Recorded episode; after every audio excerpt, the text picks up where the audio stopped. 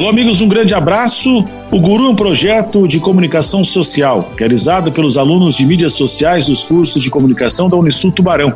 Abordaremos o tema de empreendedorismo em cinco episódios, cada um com um tema específico e um convidado especial. Neste episódio, vamos conversar com Luiz Henrique Dalmolin, consultor empresarial, presidente da Associação das Micros e Pequenas Empresas de Tubarão AMP, diretor estadual de patrimônio da FAMPESC, Federação das Micro e Pequenas Empresas de Santa Catarina e sócio-diretor da ADM Associados, Gestão Empresarial. Luiz veio ao Guru para discutirmos um pouco sobre o que é necessário para abrir uma empresa.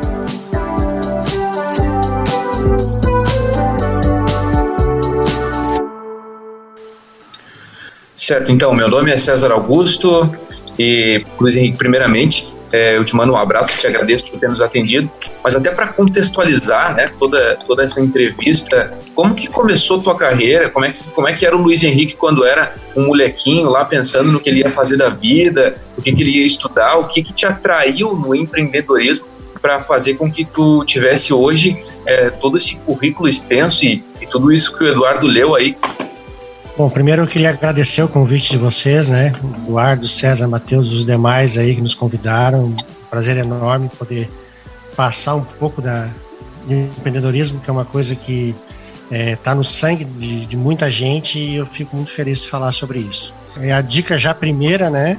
Todo empreendedor para abrir uma empresa ele tem que ter uma ideia e tem que ter uma oportunidade. E de bastante jovem sempre eu sempre tive essa é, é é, vão trabalhar com números, que é uma coisa que era fácil para mim. E meu pai tinha uma empresa, uma recaustadora de pneus. E fazia parte administrativa e me ensinou muito ali naquela parte de, de, de contratos, de calcular juro e tudo mais. Era uma máquina, não era como a gente tem hoje, uma máquina de calculadora no celular, era uma maquininha que a gente fazia na manivela. E eu descobri uma coisa que ninguém eh, tinha me dito. Eu descobri que as pessoas não sabiam fazer cálculo de juro. E eu com 13, 14 anos eu ia fazer, ia cobrar algumas pessoas, eu ia falar com alguém e eu falava sobre juros e percebi ali uma oportunidade que não tinha no mercado. E eu fui gostando da parte administrativa, só que eu eh, resolvi traçar um caminho um pouquinho diferente é, dos demais. Eu, eu fui para trabalhar, fui estudar, mas a minha ideia era primeiro aprender errando na empresa dos outros, para ser uma boa dica, né? A gente é, entrar, perceber como que funciona o mercado, como é que eu, como é que eu faço um cheque, como é que eu pago um boleto, como é que eu cobro uma pessoa, como é que eu entro em contato. E aí eu descobri em várias empresas que eu trabalhei como executivo é, como que funcionava. E a minha família tinha um padrão de eh, os italianos de empreender, né, de ter o seu próprio negócio. E aí a gente é, resolvi trocar um pouco esse modelo, continuar. É, eu tenho uma, além da, eu tenho uma pequena empresa de uma consultora com meu irmão, sou sócio meu irmão numa empresa de, de engenharia e mas atuo fortemente na parte de consultoria.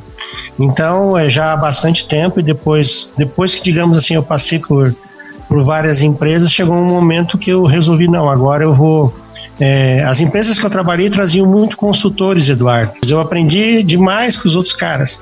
Como eu era o cara do financeiro, e às vezes tinha gente que vinha da Itália, vinha da Alemanha, é, e eu era o, o elo, meio de campo. E aí eu pegava aquele material, comecei a guardar e no final acabei fazendo uma consultoria brasileira, brasileirada com material que eu tinha desses caras que eram expoente na parte de gestão em, em, outros países.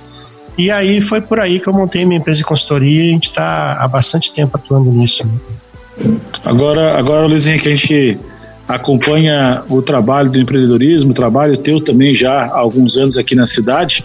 Mas qual é o, qual é o momento que a pessoa tem que dar aquele passo para empreender? Às vezes há muita dúvida, né? Ah, não é o momento, você já citou duas situações importantes, mas qual é aquele primeiro passo que você deve dar para ser é, empreendedor? Porque, na realidade, as micro pequenas empresas, no terceiro ano, é, a média é que 80% não avançam para o quarto ano. Isso também é um, um dado preocupante. Mas o que, que, que, que a pessoa precisa ter vai dar aquele passo, não, eu vou ser empreendedor, vou ser um micro, pequeno empreendedor e vou trabalhar em gestão de serviços e em outras áreas também é, do mercado. Sim. O dado, só para todo mundo saber, 78% das, das empresas, 78% das empresas morrem até o segundo ano e 50% até o quarto. Então, é somente a partir lá do sexto, sétimo ano que você consegue se solidificar no mercado. O primeiro passo básico que eu acho é a vontade de querer empreender, né? É buscar é, um espaço que seja teu, que você não precise, é, digamos assim, é, querer ser empregado, né? Querer ter o próprio negócio, querer. Esse cara, com certeza, quem está me escutando, vai trabalhar muito mais do que se fosse das oito ao meio-dia e das duas às seis, porque o empreendedor faz qualquer coisa. Mas eu acho que a coisa principal, pessoal, é, é ter um plano de negócio. Isso é o fundamental para quem quer montar um negócio. Quando você vai construir uma casa, você vai lá e pede para um engenheiro, ele faz uma planta. Se você tirar uma parede, tirar duas paredes, tirar o telhado, o que está no papel é fácil de fazer.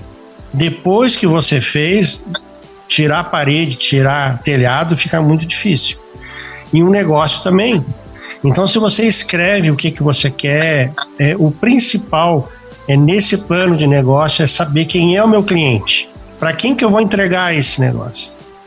Segunda coisa, é para muita gente ou é para pouca gente? Porque às vezes eu tenho uma boa ideia, eu quero empreender, mas eu vou atender meia dúzia de pessoas. O, às vezes o meu mercado é muito apertado. Então, é, ter um plano de negócio e aí eu digo assim, é, muita gente entra, entra para um negócio é, sem ter nenhuma expertise.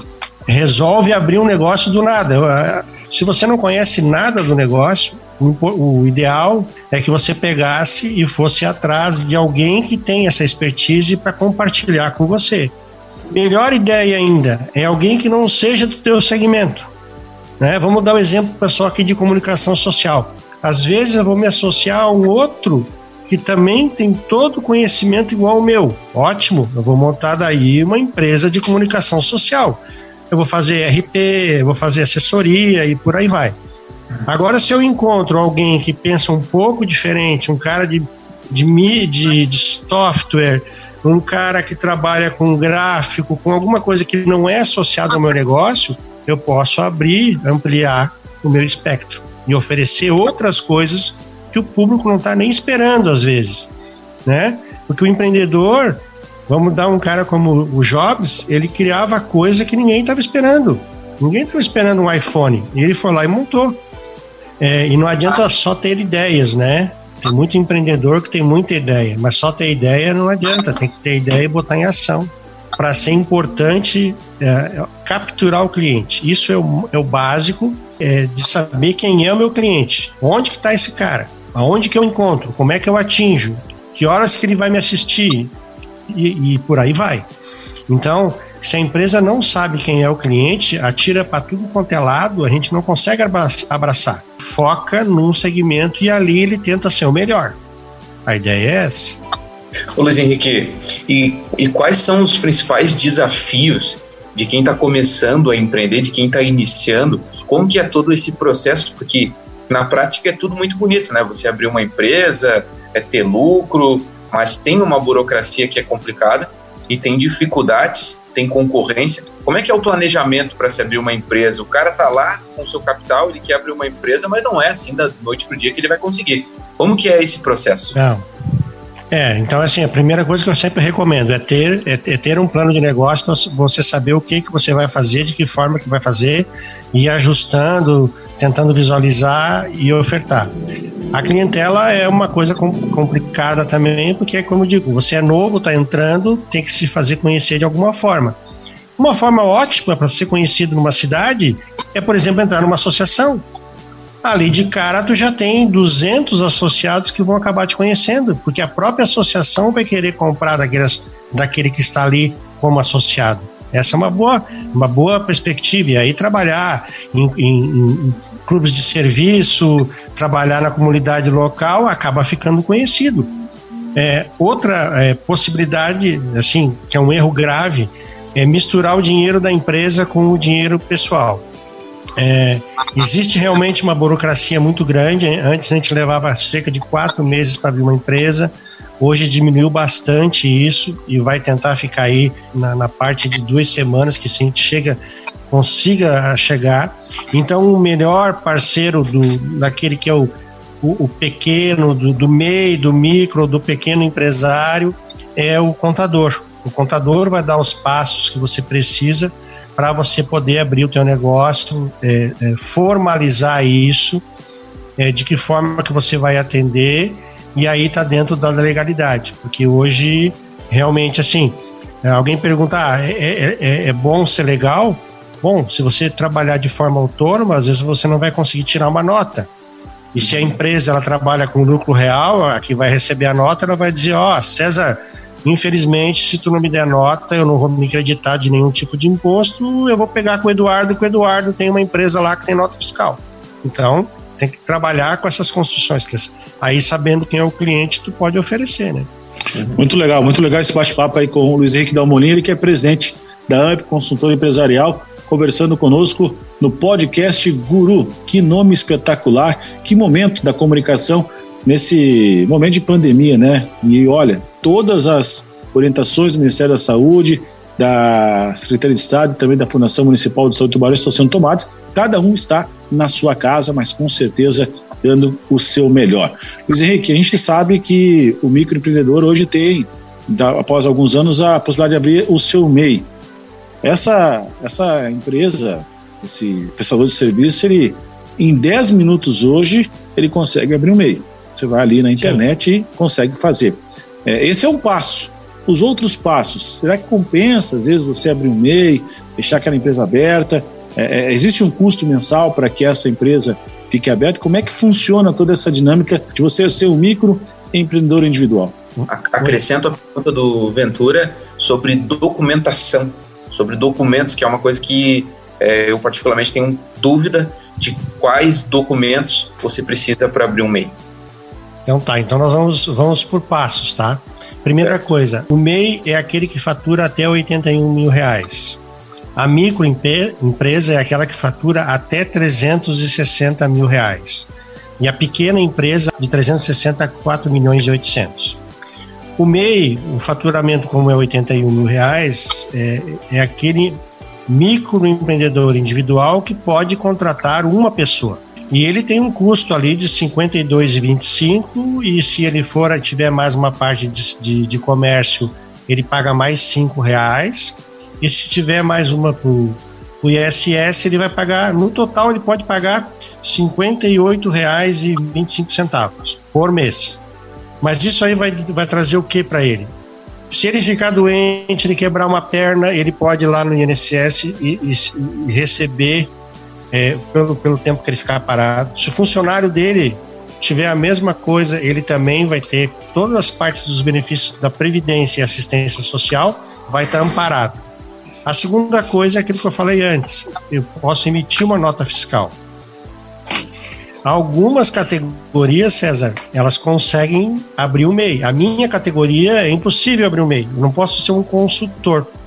Um professor de línguas, por exemplo, ele poderia ter um MEI, mas um consultor como eu não. Eu pago, por exemplo, é, 20, 34 no total, 34% de impostos. Tirei uma nota lá de 1.340 vai para o governo.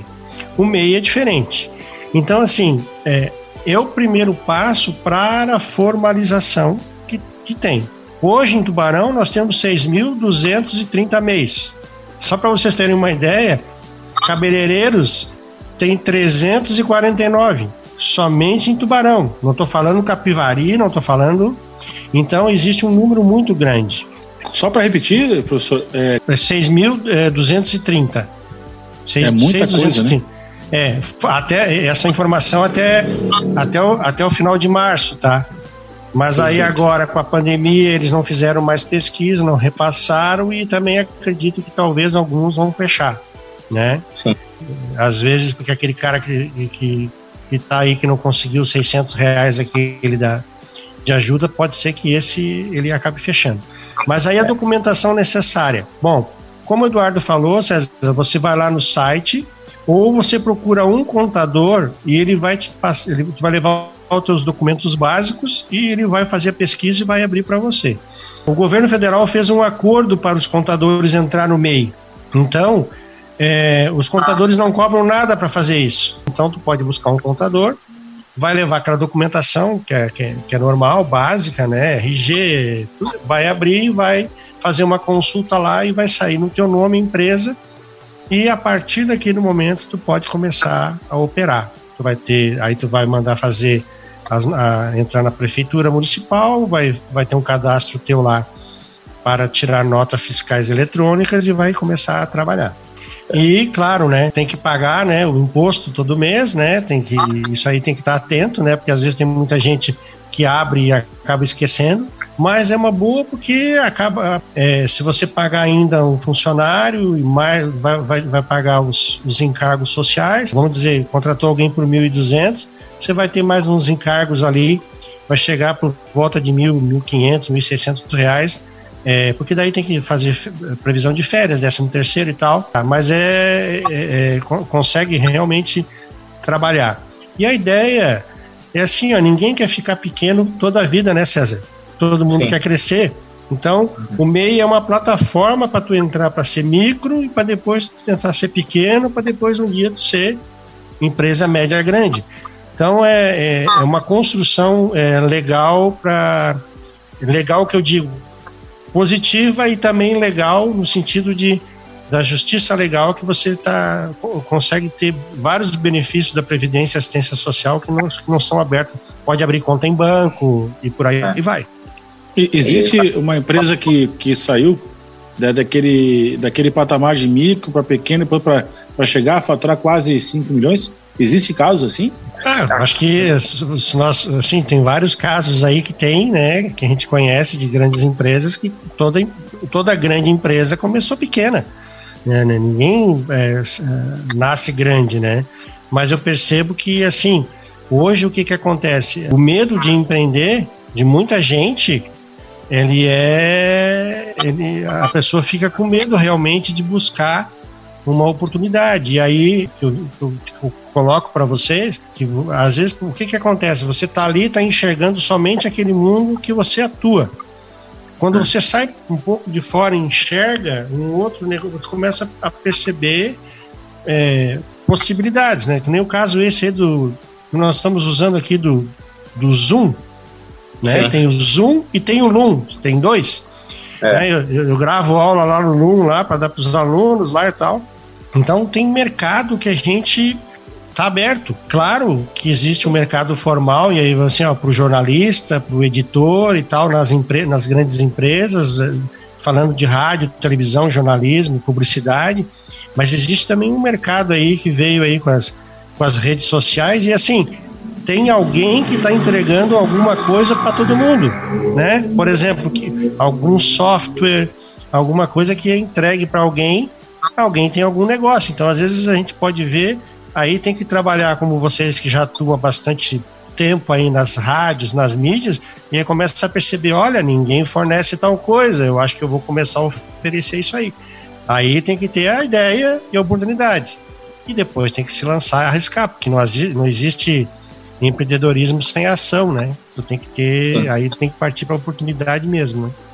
Mas assim até até é legal isso que, que você falou, porque você disse que, que é importante ter uma visão não só daquele micro, daquela parte pequena, ter uma visão ampla.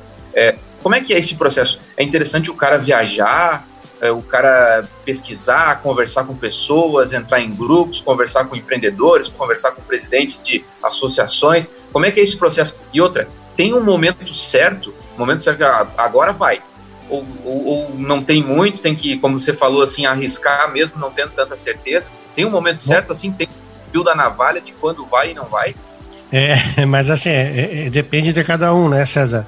Mas vamos ah. dizer, ó, tem muita gente, tem um termo que se chama o intraempreendedor, que é o cara que empreende dentro da própria empresa. Então vamos dizer, tá lá na empresa que tu trabalha, tu começa a criar produtos que são vendidos e que o pessoal fala, pô, que ideia legal, vamos utilizar e tal, e tu começa a criar. Se o teu chefe percebe que tu é um intraempreendedor, ele começa a largar coisas para é, para você ter espaço para pensar e para criar. Essa, essa é uma possibilidade. Se você percebe, né, vamos dizer, dois caras ali fizeram a Apple, o Jobs trabalhava numa empresa, na IBM, e o outro trabalhava na HP. Os dois saíram e montaram, porque viram que uh, os chefes não queriam. Sim. Então, é muito da pessoa. Então, chega num determinado momento que você vê que não é valorizado ou que as suas ideias poderiam ser criativas e renderiam um bom dinheiro, é uma, é uma boa para sair. A segunda coisa é o que tu falou, é ter networking, né? Conhecer pessoas, né? Por que que por que, que muita gente tem um monte de ideia? Porque ele roda num monte de ambiente. Eu sou da área financeira, se eu só ficar falando com gente da área financeira, eu não vou acrescentar muito na minha carreira, né? Já tenho quase tudo ali. Agora, se eu vou lá e converso com o pessoal, um, um, um, médico, um jornalista, um presidente de uma associação, com um padre, com um pastor, eu vou, eu vou começar a pegar ideias de outras coisas que estão acontecendo e que eu posso trazer para o meu negócio. Eu, como consultor de empresa, eu, eu, praticamente eu entro em quatro, cinco empresas por semana. Eu percebo, por exemplo, o que, o, o que o César faz lá na empresa dele, e eu olho outros quatro Césares fazendo diferente do que o César faz. E, uhum. E aí eu digo, pô, ele chega no mesmo resultado, mas um faz mais rápido, e o outro faz com mais qualidade, o outro faz mais então, a outra coisa que tem, pode se fazer é uma pequena pesquisa de mercado. Tem uma, uma ferramenta que a gente usa que se chama análise de SWOT. Essa análise SWOT ela é um quadrante que a gente verifica força, fraqueza, oportunidades e ameaça. Então, eu posso pegar e fazer uma pesquisa simples de mercado, por exemplo, é mandar para amigos, para os conhecidos e perguntar perguntas que, que, que são correlatas e que o o, o que que você o que que precisa para você para você fazer tal coisa e aí começar a olhar oportunidades e ameaças que tem no mercado para um negócio que eu, que eu quero implantar e em cima disso trabalhar com estratégias para mim poder minimizar as ameaças e realmente captar as oportunidades. É, agora, por exemplo, nessa pandemia, não, eu sempre falo, a área financeira não existe milagre se alguém, olhe, preste atenção, se alguém está perdendo, alguém está ganhando. Porque na economia não existe dois dinheiros, existe um dinheiro. E aquele dinheiro, se saiu para um, está na mão de outro. Alguém está ganhando. É, é, crise e tudo mais, mas vocês podem perceber que alguém em algum lugar do mundo está abocanhando todo o que nós estamos, o que nós estamos perdendo aqui, alguém está pegando em algum lugar. Que diga a China com seus respiradores, né? Exatamente. Bom, Luiz Henrique Dalmolin conversando com a gente no nosso podcast Guru. Um detalhe interessante que você citou há pouco, são 349 de acordo com a última pesquisa no mês de março de cabeleireiros. Como é, é. que fica essa, é, nesses, nesses segmentos, né, usando esse como exemplo, a questão da rivalidade, né, da concorrência? Existe um livre mercado? O que, que, esse, que, que essas empresas podem fazer diferente para atrair um mercado tão concorrido que, olha, se começar a colocar, nós vamos ter um em cada esquina. Né? Vamos falar localmente, né? Quantos fazem divulgação na TV Unisul? Quantos fazem divulgação nas rádios da cidade ou nas outras mídias? Aquele que está fazendo a divulgação, ele está se destacando dos demais. Está aparecendo para um monte de gente, certo? E eu sei que eu estou falando disso porque eu já assisti propaganda de uma, de uma, de uma pessoa fazendo isso. Então, é, eu tenho que ter, vamos dizer, expertise, né? Às vezes tem um salão de beleza e cabeleireiros que estão há muitos anos aqui em Tubarão e as pessoas confiam no trabalho e têm uma determinada expertise. Tem aquele que ganha prêmios, né? Por exemplo, que começa a entrar para concorrer. Eu percebo muito nisso no pessoal da cerveja artesanal, que as cervejas são começam a ganhar premiações e aí todo mundo começa a comprar porque ela ganhou aquele tipo de prêmio. Tem aquele cara que tem um volume muito grande porque o preço dele é muito baixo, mas é aquilo que eu sempre digo, né? Quem vende qualidade não vende preço. Então, se você quer alguma coisa com qualidade, o preço vai ser diferente, vai ser mais caro, não tem como. E, e, e aí a concorrência do livre mercado, ela tá aí, como você falou, é, é, é complicado, é difícil, sim, mas tu tem que ter uma coisa que as pessoas têm que trabalhar com diferenciais. Se você vende a mesma coisa, Eduardo, vamos dar um exemplo. Você vem, os dois têm uma voz para narradores de futebol. Qual é o diferencial? A empresa vai chegar num determinado momento que algum diferencial ela vai fazer opção. Agora, se não tem diferencial nenhum, se aquele cara não agrega valor, não tem networking, não, não conhece o jogador, vai pelo preço. E aí aquele que for mais barato, ela vai contratar. Então, esses 349 cabeleireiros que eu citei, eles têm que ter algum diferencial para ter destaque, porque senão vai cair, cair, todo mundo na mesma vala. Isso não é bom. Eles conseguem identificar o ponto fraco entre si, no caso, nos segmentos, para poder é, se avantajar na hora da, da, da decisão Sim, do cliente? Com certeza. Tem um cara, coisinha simples, não precisa criar muita coisa, mas o cara que cria um cartão fidelidade, aquele cara que faz um atendimento à noite, é, a, aquele que vai na casa do. Quantos estão fazendo lives agora e ensinando como passar um creme, como. Eu conheço vários. Então, assim, esse não tá. Ele tá, ele tá distante do cliente, mas ele está próximo, uh, ofertando coisas que o cliente está precisando. Uh, criou alguma coisa inovadora? Não tanto, mas foi uma coisa que para o cliente resolveu. Uh, maquininha de cartão. Então, tem várias coisas que a gente acha que não, mas que no, no montante faz o diferencial para você ir lá naquele cabeleireiro ou sei lá quem for que você vai ser atendido, né? Minha esposa fala, ah, açougue, não existe mais açougue, As, existe boutique de carne. O cara quer comer uma carne diferente, ele tem que ir numa boutique de carne, o açougueiro vai ter que cortar para ele a picanha lá, faz um corte estilizado. Tem mercado. Tem, claro que tem mercado. Quem é que não gostaria de, de não ser enganado, de em vez de comprar um colchão mole, comprar um colchão duro? Existe isso, né? Então, Sim. é o diferencial. Sim. Ô, Luiz Henrique, queria te fazer uma, uma pergunta que é, que é até um tanto quanto curiosa. Quando é que o Luiz Henrique dá molinho erra? Quando é que o empresário erra? É, porque vocês são humanos, né? Vocês chegam em algum momento que vocês devem cometer algum erro. Então, é, acho que é interessante que você fale quais são os erros a não cometer dentro do empreendedorismo. Bom, é, é, é primeiro não agir por impulso, né? Eu, eu vou dar o meu exemplo como, como profissional. É, eu cheguei, eu cheguei num determinado ponto que às vezes a empresa depende de uma, de uma tomada de decisão minha. Então a minha tomada de decisão tem que ser baseada em dados, né, em informações. E olha, eu reviso uma ou duas vezes, a equipe olha, para a gente não dar uma informação que alguém questiona e diga assim, não, eu não concordo com isso. A uhum. informação tem que ser muito técnica. Então, é, o erro existe, mas a gente tem que minimizar isso. E aí tem que ter ferramenta de gestão, análise, é, não pode é, tomar decisão baseado somente no, no, achismo, que hoje não existe mais. Acontece muito, por exemplo, assim, principalmente quando é pequeno, né? Ele fecha um negócio que ele fica feliz que vai receber uma grana porque ele vai prestar um serviço legal e o cara ali na frente, por exemplo, te paga e te dá um cheque sem fundo, ou ele te diz que agora ele não vai pagar. É, uma vez eu, eu, eu, tive um erro há muitos anos atrás, quando lá nos anos 80, que faz bastante tempo, um cara assinou um documento para mim com uma assinatura que não era dele e eu não conferi com a carteira de identidade para ver se era a mesma assinatura dele. E lá na frente ele disse que não, tinha, não era ele que havia assinado. Então são certas coisas que a gente tem que. É, é, é o tempo que vai dizendo, a gente vai aprendendo.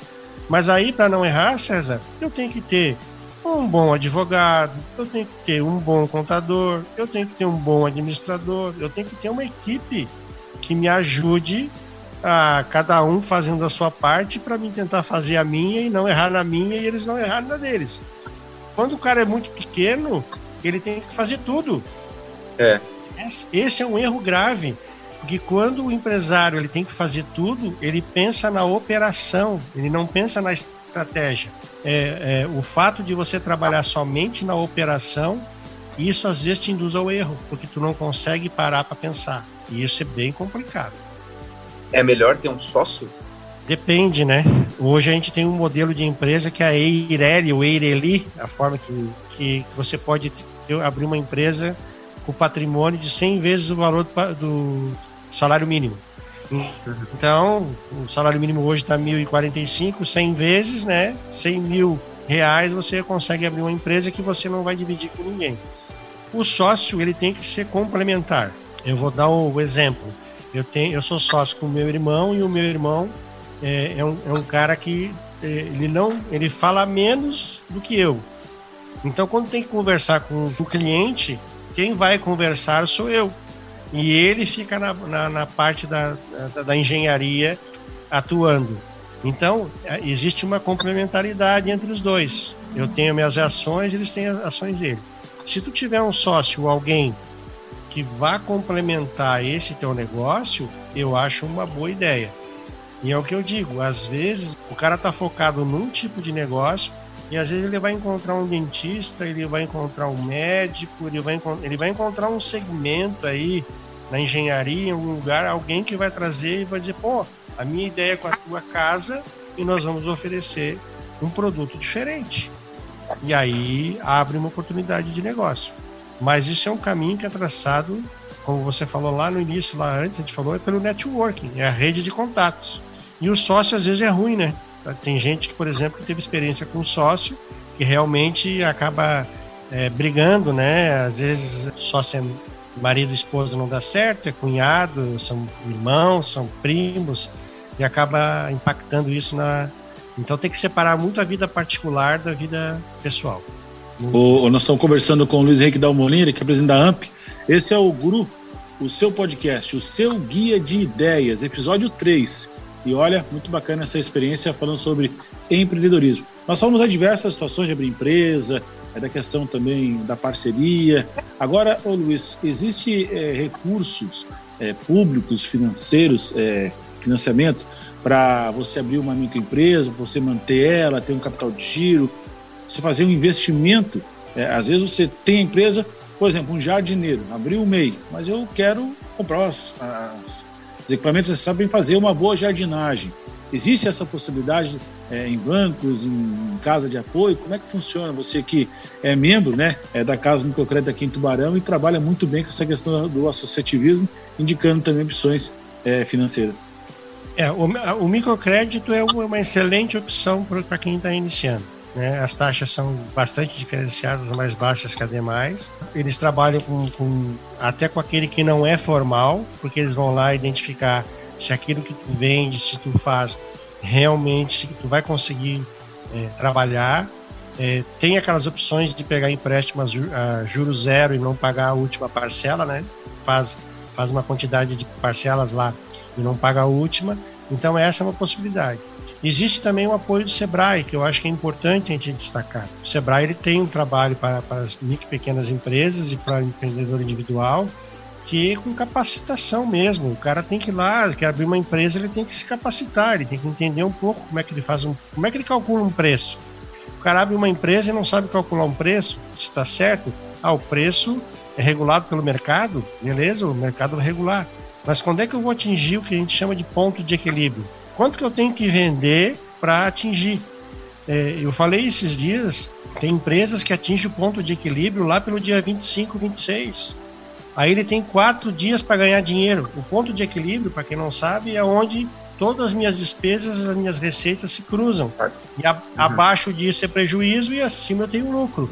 Se eu tiver só quatro dias de lucro, cai num feriadão, num sábado e domingo que ele não vendeu, ele só vai vender um dia. Então, o que, a empresa tem que fazer? Ela tem que calcular para diminuir o ponto de equilíbrio, atingir o ponto de equilíbrio para as despesas lá pelo dia 12, dia 15 e o restante dos dias ter dias livres para ter lucro, porque ninguém abre uma empresa, César, para não ter lucro. Não existe isso. Todo o empresário ele abre para ter lucro e para dar emprego.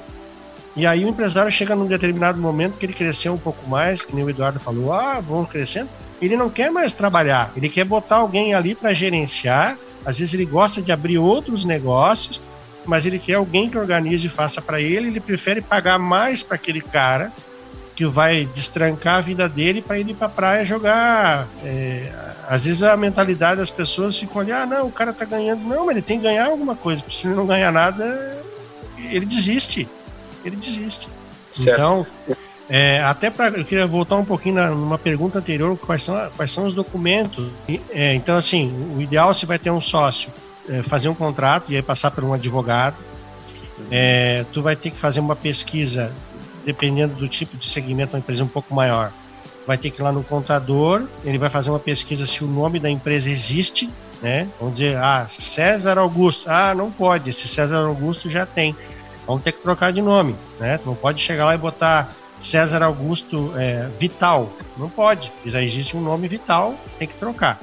Então, ele vai fazer uma pesquisa no Brasil se existe uma empresa igual a tua com o mesmo nome. Depois vai passar pela junta comercial, se vocês forem é, trabalhar vendendo algum produto, aí tem que ter uma inscrição estadual. E aí tem que ter documento de esposa, de, de sócios e tudo, faz o contrato da entrada. Aí o último, o último passo passa também na prefeitura para liberar. Aí depois começa, né? Dependendo do tipo de negócio.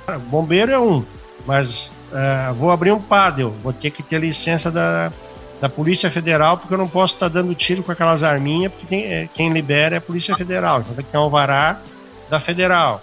Ah, eu vou trabalhar com produto químico. Bom, aí vem a vigilância sanitária e vai dizer quais são os tipos de produtos que pode trabalhar ou não. Está tudo dentro da, da Anvisa e tudo mais. E aí cada segmento passa um, por um tipo de risco, um tipo de produto para você abrir. E tem empresas que a gente não passa nada por isso, tá? Vamos dizer um advogado, ele abre lá uma empresa, na, ele vai no cartório. Essas empresas, ah, advogados associados, eles fazem um contrato, entre eles registram no cartório civil e, e abrem uma empresa desse segmento lá. São diferentes. O contador vai orientar melhor pelo tipo de, a gente chama de CNAE, que é o Código Nacional de Atividade Econômica. Tem para tudo, tá? O, ele vai dizer, olha, você pode fazer essa atividade econômica e tal. Tem empresas, por exemplo, que vão fazer uma licitação, ela vende desde parafuso até avião, porque o código de, ela coloca todos os códigos lá para tentar abocanhar o mercado. Esse mercado de licitação é um mercado bom também. Esse é, é. mercado, mercado que, por exemplo, eu já fiz de consultoria e cheguei lá, tinha um pessoal da área de comunicação social que tinha uma empresa de pesquisa de mercado e estava lá para oferecer. Lógico, não pode ser MEI, mas se você tem uma, uma empresa que tem uma, uma micro e que pode, você pode oferecer e perceba, entrei com licitação, eu posso entrar em Chapecó, posso entrar em Lages, posso em qualquer lugar. Abre o teu espectro de negócios, né? O, o Luiz Henrique Dalmolin é um cara totalmente realizado dentro da administração, dentro da profissão, dentro do empreendedorismo ou ainda falta alguma coisa? Olha, cara, assim, realizado a gente nunca tá, sempre tem coisas novas para a gente fazer, sempre tem desafios, tá? Eu estou há bastante tempo e todo dia me surge uma coisa nova, interessante. Hoje, por exemplo, eu, é, a gente está fechando um negócio com uma empresa que está montando um produto que não tem uh, na nossa região. Ninguém faz. Então, é, nos contrataram para a gente fazer um trabalho. E, e, isso é motivador. Outra coisa que eu sempre digo, eu, eu fui para a educação, eu fui diferente dos demais. Tem gente que vai para a educação e depois que vai para a área privada. Eu não, eu trabalhei na área privada, fui executivo, dono, né, dono de empresa. Um dia eu resolvi partir para a educação por um convite até é, fui motivador, porque assim, só rapidamente para quem entende, entender, alguns conhecidos me disseram, ó, oh, tem uma empresa que está precisando de uma consultoria tua, vai lá e conversa com a pessoa porque não está dando muito certo. E eu peguei e fui sem conversar. Até hoje eu só fui em duas empresas eu oferecer. Geralmente todo mundo me indica, desde uhum. o início. E aí eu fui nessa empresa, porque assim, quando eu iniciei, ninguém estudava, César. Então, daí era um, um patamar. Passado alguns anos, o filho do dono já começou a fazer uma graduação. Passados mais anos, eu fui ofertar para esse, esse empresário e ele disse para mim que tudo aquilo que eu fazia, ele fazia também, porque ele tinha feito um MBA. E aí eu perguntei para ele, ele disse assim, olha, é, tudo bem que tu faz o que eu faço, mas tu tem tempo para fazer? Daí ele disse, não, não tenho tempo. Aí começamos a dar, dar risada os dois. E aí eu descobri que eu tinha que ter um diferencial, que aquela primeira pergunta que tu me fizesse lá, qual é o teu diferencial? E aí eu fui pro mestrado. Eu resolvi ir pro mestrado e aí parti para educação. Como eu treinei pessoas a vida inteira, hoje eu estou treinando em sala de aula, né? Continuo fazendo a mesma coisa. Então esse desafio é muito legal. Eu estudei na Federal tanto do Rio Grande do Sul quanto na Federal aqui em Santa Catarina. Uhum. E o teu pai, o pai do César, os tios de vocês, os avós, pagaram para mim estudar lá. Alguém pagou para mim estudar na Federal. E eu tenho saúde, eu tenho força, então eu quero devolver isso para a sociedade. Então, é, o que eu posso fazer, eu faço. E isso me motiva. Isso é uma coisa que eu vejo lá alguém que está com uma dificuldade, que às vezes eu com uma ferramenta, com uma, uma pequena dica, eu posso ajudar. Tem gente que fala para mim, pô, da manhã era tão simples. Pois é, mas alguém tinha que dizer, né? E alguém dizendo fica mais fácil. É. O, Dalmolin, o, que, o que, que mudou do, do Dalmolin, aquele menino que, que era jovem, fazia as cobranças pro pai, pegava o talãozinho, começou a acreditar o juro para aqueles inadimplentes. O Dalmolin hoje, que tem um vasto currículo, é, tanto profissional e pessoal, é, atuando aqui na cidade de Tubarão já há muito tempo e, e, cooperando com o associativismo, que é um, um, momento mágico também daquela, desse seu depoimento agora que você é, citou para gente. Bom, eu, eu acho que primeiro é acreditar, né? Acreditar naquele jovem que fosse se tornar um adulto e que pudesse ter uma capacidade de, de transformar a própria vida pela educação. Eu acho que a educação foi transformadora na minha vida. Né? A partir do momento que eu comecei a estudar, não adiantava só eu saber fazer as coisas, mas tem várias maneiras de se fazer. E, e, e, eu estudo, e ninguém coloca num livro, né, o pessoal que, tá, que vai escutar, nenhum autor ele pega e coloca tudo num livro. Então você tem que ler quatro, cinco, oito livros para você descobrir, às vezes, um, um pulo do gato. E acontece muito isso. Então a educação ajuda isso bastante a gente, a gente buscar. Eu tinha uma coisa também na, na época de faculdade, César e Eduardo, eu era um cara meio chato porque eu lia antes os livros que os professores davam. E uma vez eu peguei um professor que foi falar sobre parte de economia e ele falou lá alguma coisa que era determinada uma uma parte ideológica e eu disse, olha, mas tem uma, tem uma outra forma de se fazer também. E ele falou, não, quem é que disse isso? Não, foi você, vocês. Vocês apresentaram aqui o plano de ensino nos livros, eu fui lá e li e vi que alguém fazia diferente. E aí ele disse, não, é, realmente tem essa outra forma e tal. E aí eu fiquei bem conhecido lá de ser um cara de, de perguntar antes, mas é difícil, olha, é realmente um investimento que, que tem que fazer. E a mudança profissional, amadurecimento, todo mundo passa. Né? E, e eu acho também o que é legal, e vocês passam por isso, é trabalhar em várias empresas, Eduardo. Né? A gente trabalhar em uma, duas, três empresas, a gente aprende a errar, a gente aprende, a gente começa a perceber que o chefe é sempre igual, vai cobrar as mesmas coisas porque ele quer resultado. Então, a gente começa a visualizar isso e isso a gente vai ganhando um amadurecimento, uma curva de experiência que é, que é bem, né? Uma pergunta simples que eu sempre faço para os alunos. O que você faz hoje na tua empresa? No primeiro dia que você fazia, quanto tempo você levou? Aí eu, ah, eu levei 40 minutos, eu levei 20. E hoje, quanto tu faz? Ah, eu faço em 30 segundos porque ganhou uma curva de experiência. Mesma coisa, eu vou lá operar uma mesa de som, eu vou mexer numa câmera de TV, vou passar o meu dia inteiro para tentar arrumar. Agora, depois que eu estou lá dois, três, quatro, cinco anos, eu falo rápido, eu vou fazer rápido. Então, ah, quer empreender, empreenda, mas tenha um pouco de experiência. É, não pense em vocês que eu abri uma, uma empresa de consultoria. cheguei lá no, no, primeiro dia na empresa do cara, o cara não perguntou se eu era especialista financeiro, se eu era especialista na área trabalhista. Ele disse: Ah, não, dá um é o consultor, resolve para mim. E aí eu tive que me virar, entendeu? Porque na época nem tinha consultoria, minha empresa é bem antiga, então passei por todas as áreas. É, hoje já eu posso escolher a área que eu não quero trabalhar. Mas é, antigamente é produção, pô, vamos lá na produção, vamos ver o que está acontecendo na produção. Ah, é trabalhar, a área do pessoal, vamos lá, vamos fazer é na área de marketing, opa, é comigo, marketing é comigo. Era obrigado a desempenhar, porque é, hoje eu tenho a opção de dizer, olha, marketing é com o fulano, finanças é comigo, produção é com o outro, e aí por aí vai. É assim que a gente faz. Mas leva um tempo, né? Como é que é a tua rotina hoje? E outra, tu, tu dorme tranquilo assim, ou é, ou é uma rotina assim, desgastante, cansativa?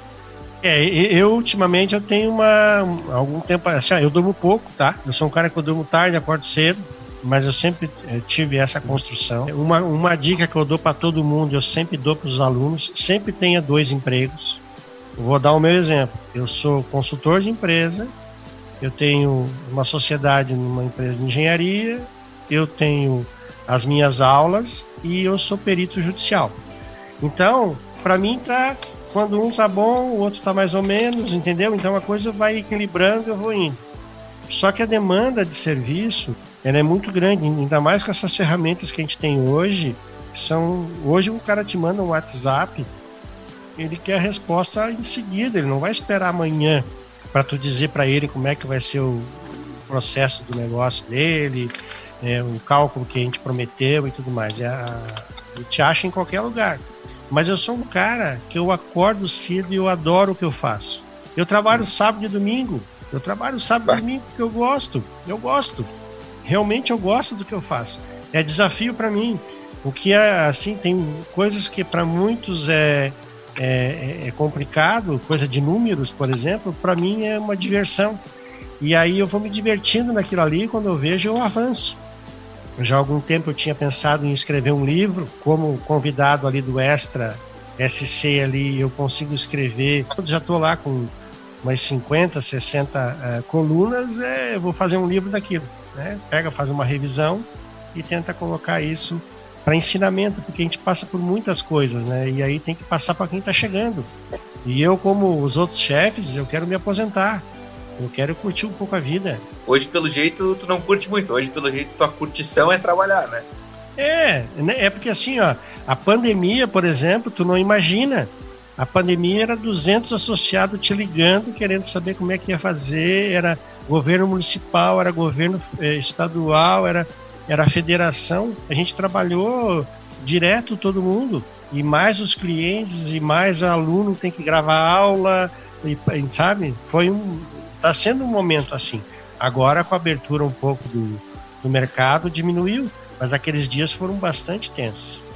É, eu conversei com o, o, Luciano Pinheiro, presidente do Sebrae SC, e ele falou que é um rombo assim jamais visto de demissões e de fechamentos de empresas, né? Então, é. deve ter sido também na, na, condição de presidente da AMP, é algo que tu, tu nunca passou, evidentemente, né? Não. Claro, crises acontecem, mas não dessa forma, né? Mas o César já teve, só na nossa região, teve cerca de 68 mil demitidos já. E eu já fiz algumas reuniões como Sim. essa aqui com empresários e depoimentos de gente que tem empresa há 20, 25 anos, lá com 30, 40 funcionários, o cara chorando, chorando, porque não tinha como pagar, ia ter que demitir todo mundo e não tinha nem como fazer. E o nome dele, porque assim, ó, o maior crédito que tem uma pessoa é o nome. Ela pode não ter dinheiro, mas nome é patrimônio. Né? E aí ele dizendo, olha, vinte e poucos anos da minha vida aqui, estou perdendo em duas semanas, porque, lógico, também digo, né? Às vezes o tipo de negócio não fez um capital de giro e aí vai por outros motivos. Também a gente tem que entender, porque uma empresa não quebra, não quebra em uma semana, duas, se não tiver motivo, né? mas é, em dois meses, se não tiver faturamento, como está acontecendo, em dois meses é um motivo é, bem grave, né? E a empresa desse, de, dessa pessoa que eu estou dizendo é na área da educação. Então, realmente, ele está parado, ele não tem o que fazer. Para fechar, Damoni, antes das suas considerações finais, eu fiz algumas anotações que você foi falando, algumas palavras-chave que o nosso pessoal vai usar ao longo também da distribuição do podcast e vai ficar disponível para qualquer pessoa ouvir e também é, o pessoal da AMP, todos os episódios também serão disponibilizados para vocês também poder ouvir e acompanhar quando e onde quiser. Certo? Ô Ventura, e isso aqui, esse podcast que está fazendo aqui, é uma aula. É uma Sem aula, dúvida. né? Ele não é só um bate-papo, é, é bem dizer uma aula, né, com, explicando todas as vertentes que um empreendedor passa, e claro, a gente pega um empreendedor de sucesso para falar sobre isso, né? Um, pre presidente da AMP, né? para que melhor que o presidente da AMP para falar sobre empreendedorismo? E aí fala sobre bons momentos, sobre maus momentos, sobre erros a não cometer, né? sobre análise de mercado. Né? Então é uma aula, é uma verdadeira aula esse podcast. É, só recapitulando então, nome é patrimônio, nunca dependa de uma única fonte de renda, para mim é essencial. A área financeira não existe milagre. Citamos o crescimento das empresas e o falecimento delas antes do prazo, dois anos 78%, quatro anos 50%, até na hora que eu estava desatualizado. Dinheiro da empresa separa do dinheiro pessoal, é, é quatro meses para abrir uma empresa e procura hoje para abrir em duas semanas, mas ainda é, é difícil. Análise SWOT, que é um dos principais pontos também do marketing e hoje muito aplicado é, é, no dia a dia, a empresa precisa buscar o seu ponto de equilíbrio, né, buscar menos tempo para ganhar dinheiro, né, apesar da carga tributária, mas otimizar o tempo. E ainda é, não agir por impulso. Essa frase eu fecho e deixo aí para você, Luiz Henrique Dalmolin, as suas considerações finais do nosso podcast Guru. Uma aula 0800, eu tenho certeza que muitos vão aproveitá-la daqui para frente e vai ficar registrado, né? É, eu já partindo para 41 anos, o César pouco mais de 25, e os jovens né, de 17, 18, 19, 20 anos que fazem parte da nossa turma, com certeza vão ficar orgulhosos de daqui 10 anos poder relembrar uma situação ruim que o mundo passou e você esteve conosco celebrando essa aula no nosso podcast grupo. Bom, eu fico muito feliz, é, bastante feliz pelas palavras de, de todos. É importante é, a gente ter essa comunicação aí é, forte. Eu vou falar de uma coisa ruim para depois falar de uma coisa boa. É, Tubarão teve em 2017 128 empresas que fecharam. 2018 247 e 2019 253 empresas que fecharam. Então a gente olha que é o ano de 2016 que deu esse reflexo. Pode ser que fechem mais empresas agora com essa pandemia no ano de 2021 e 2022. Mas, cara, o sol nasce todo dia. E todo dia tem uma oportunidade. Eu tenho que parar, ir lá para cima de uma montanha e olhar e verificar onde que não tem pessoa trabalhando. Uma coisa no mercado que a gente fala são os oceanos azuis e os oceanos vermelhos. Tem um livro que é a Estratégia do Oceano Azul. Não adianta eu estar brigando no Oceano Vermelho, que é onde estão os tubarões ali, um tá estão tentando comer um produto e está saindo sangue. Eu tenho que ir para um oceano azul, onde não tem ninguém e eu como tubarão vou lá e aquele cardume é meu.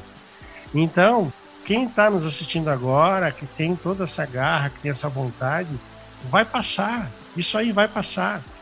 É, é, a gente não pode ficar com mantra, ficar em casa, ok, tem que se proteger, mas o mercado vai estar aberto ali na frente e quem sair mais forte agora, mais preparado, mais organizado, ele vai continuar no mercado.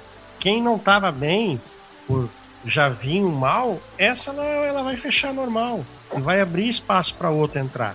Que o mercado também é assim. Quando alguém não oferece alguma coisa, outra pessoa vem e oferece. Para qualquer área, comunicação, área de gestão, área da medicina, cara, tem mercado, o Brasil é um país. Percebam, por que, que nós somos um país em subdesenvolvimento? Porque falta tudo. Alguém tem que construir. E na área da comunicação, na área da, da informação, tem um mercado novo e está mudando muito. Percebam que as grandes redes já mudaram, estruturas estão caindo. Então eu acho assim, ó, foca, pensa de forma sistêmica, né? Olha um pouco o sistema como funciona, aonde vocês podem atuar que não está navegando ninguém. E eu digo para vocês, vão ter sucesso. Porque a pandemia, cara, nós estamos vivendo com bactéria desde que nós nascemos. Não vai ser essa aí que vai nos derrubar.